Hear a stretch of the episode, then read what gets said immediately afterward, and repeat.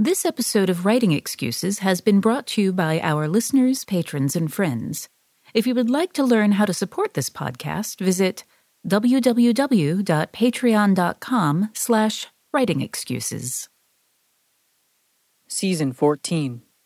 Episode 41. This is Writing Excuses History.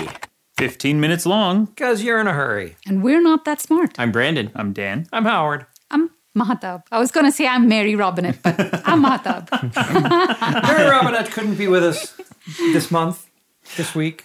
Um, well, we're doing the Utah cast. We like to shake things up. Um, this week, we're going to talk about history. Actually, next week, we're going to do the genre of alternate history. We're going to talk a little about that. So, we're going to try to veer away from that this time and focus on creating histories for your characters, for your secondary world fantasies or science fictions, or maybe extrapolating from our history right now to the future. Um, I just realized that given Mary's known history as a voice actor, there's going to be a whole conspiracy fan theory that you really are Mary Robinette doing an accent.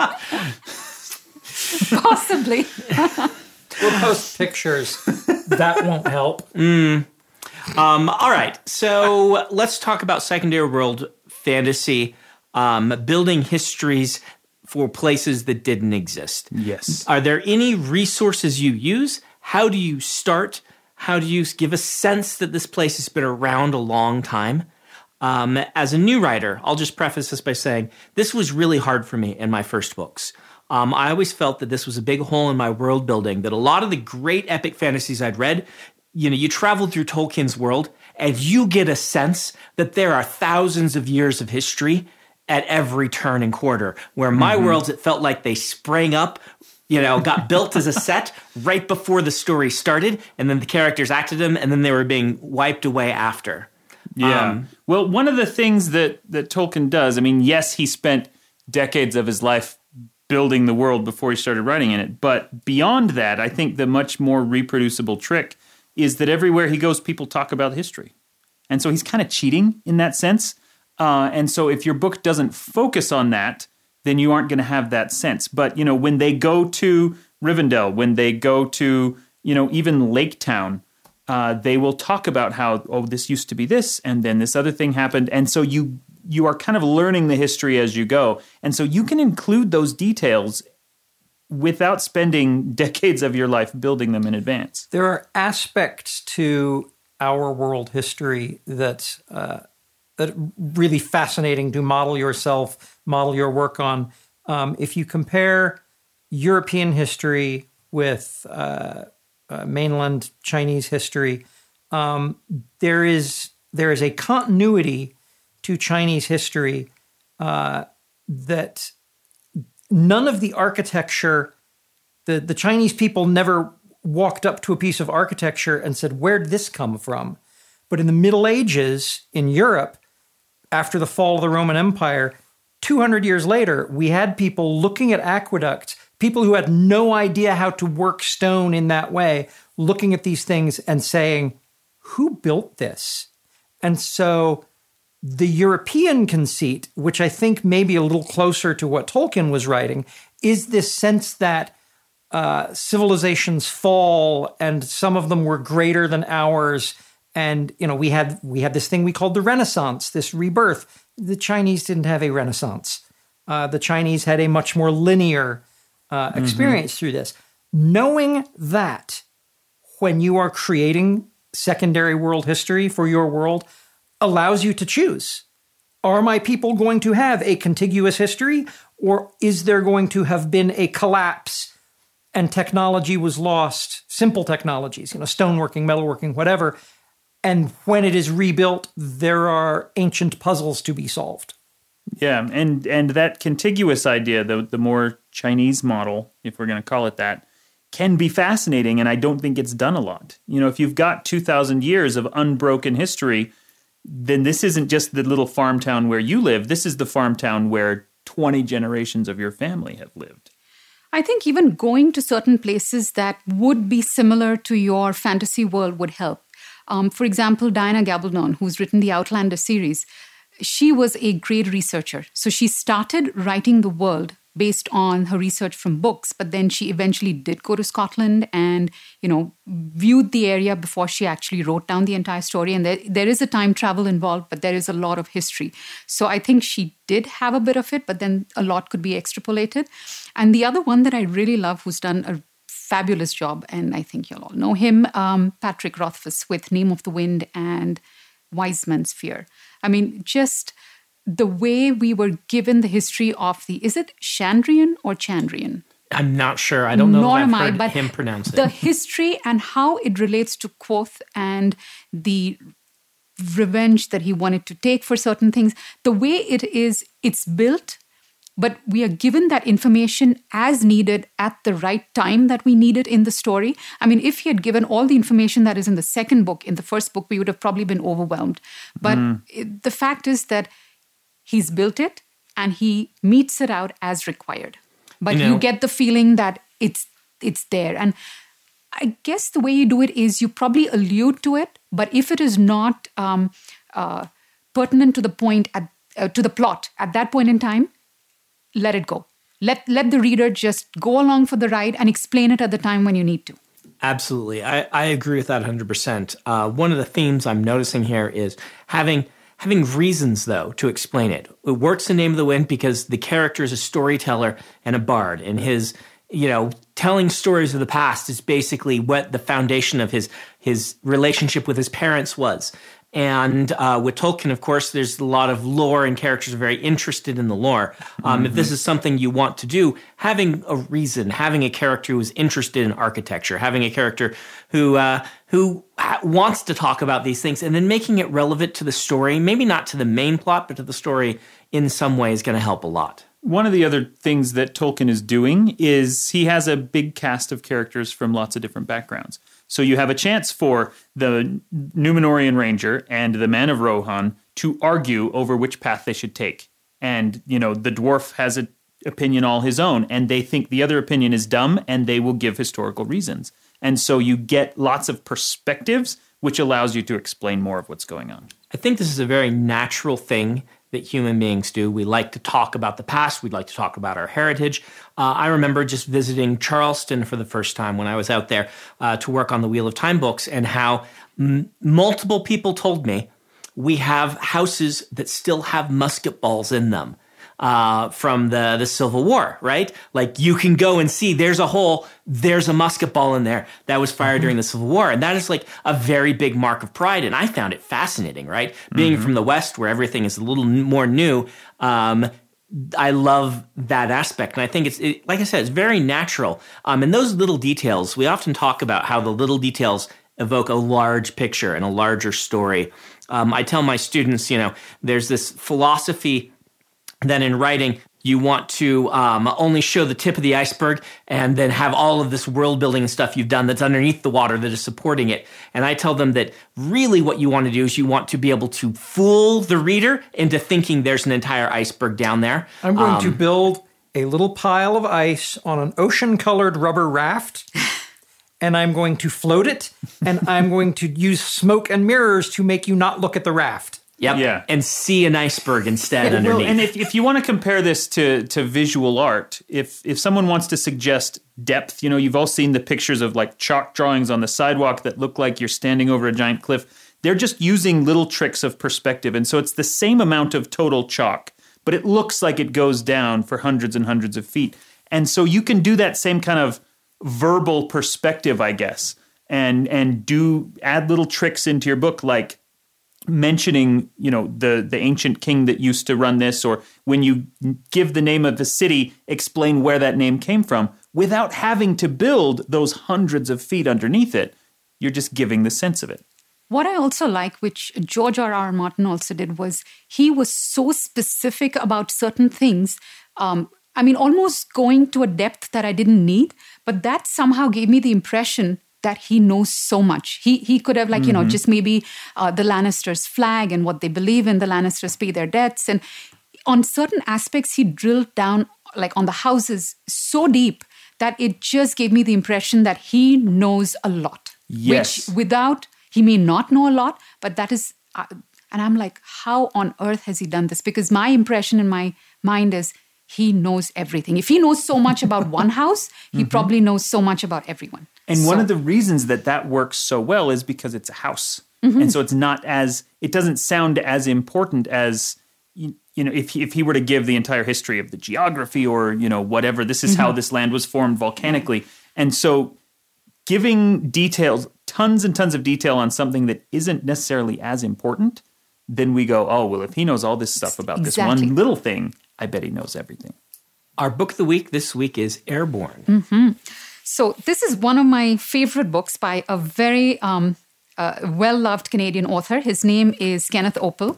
And uh, so th- there are three books in the series. The first one is Airborn, which was the Governor General winner for 2004. The other books are Star Climber and Skybreaker. So this is a, a, a book that's set in an alternate history, of course, Victorian era, where a, a lot of airships were used for transportation. And the story starts with a cabin boy called Matt Cruz, um, who has lost his father, but he's really dying to be a pilot. But he comes from the poor classes who chances of becoming a pilot are are hard.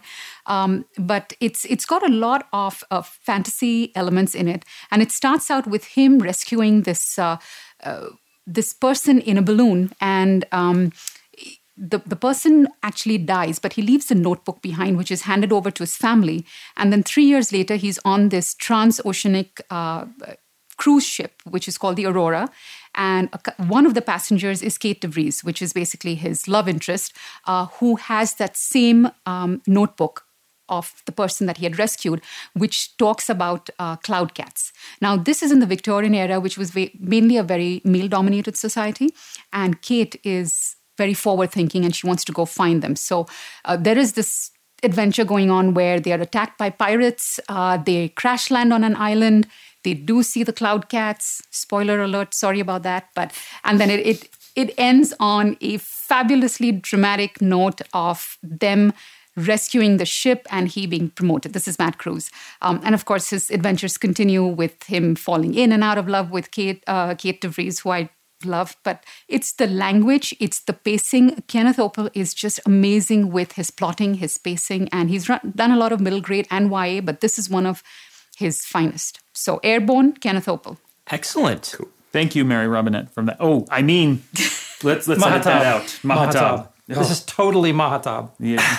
So, uh, for the second half of this podcast, um, or the few minutes of the second half we have left, let's talk about character histories. How do you develop what the history of a given character is before they walk on screen for their first scene?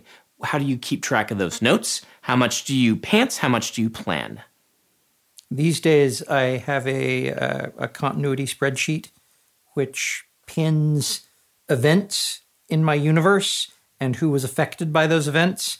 And when somebody is walking on screen, the first thing I do is I look at the spreadsheet and ask myself, where were they when these things are happening? Do I need to worry about it? And if the answer is no, awesome. They walk on screen with whatever information I needed to motivate them for that scene. Uh, but if their paths crossed any of those points in the spreadsheet, um, I have to do more work, and usually that just means I'm not going to put them in the book. You know, writing so much YA has been nice because the characters don't have a lot of history. You know, They're much she's younger. 16 years old, and you know maybe there's one or two formative experiences that I have to deal with. But uh, in in writing for adults, when I actually have to do this, I often will just make it up. I mean, I tend to be very pantsery anyway. But if there is, you know, if there's something that relates directly to the plot, then I'll already know it. And if it doesn't, then it can be whatever I want it to be. Um, I actually like to fill up a character worksheet, and depending on whether it's middle grade or YA, I'll have a slightly longer worksheet. Now, some of it is just dealing with the physical appearance, but a lot is to deal uh, deals with you know the characters' motivations. What do they want? What do they need? Um, any secrets that they have? Um, you know, just just build up on that.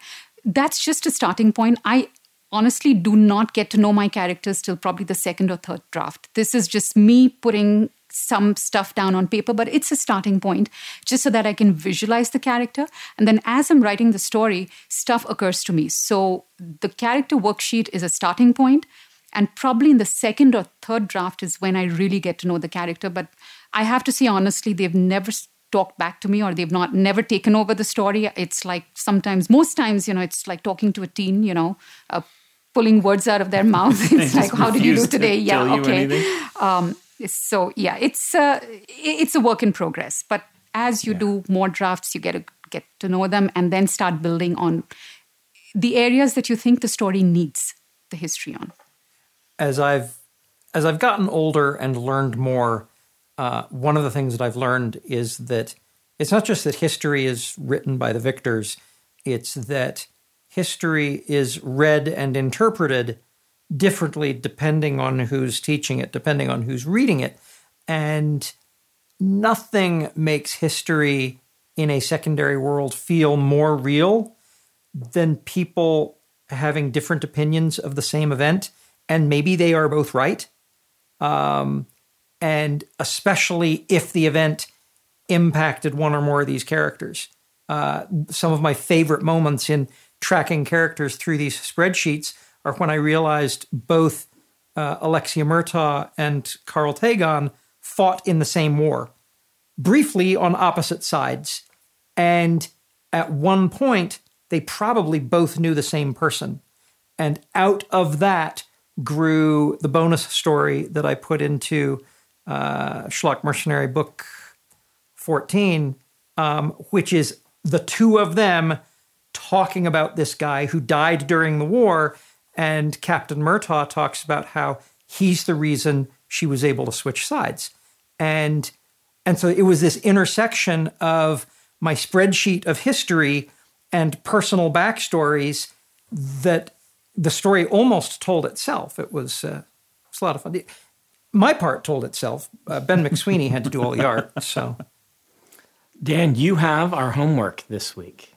Yes, I do. So, what we want you to do is come up with the history of a place. Take like a thousand years worth of history. What wars were fought there? What people lived there? You know, all of these things that happened in this one location. But then tell that story from the point of view of a tree that has lived that whole time and watched this all happen.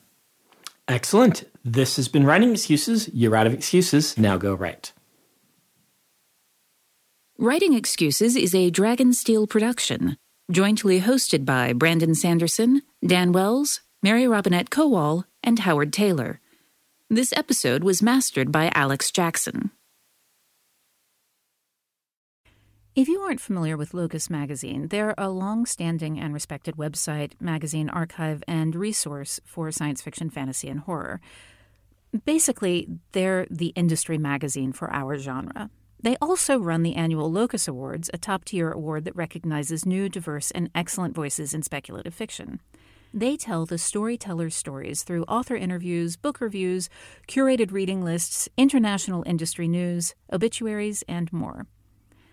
Locus has meant a lot to me, both personally and professionally.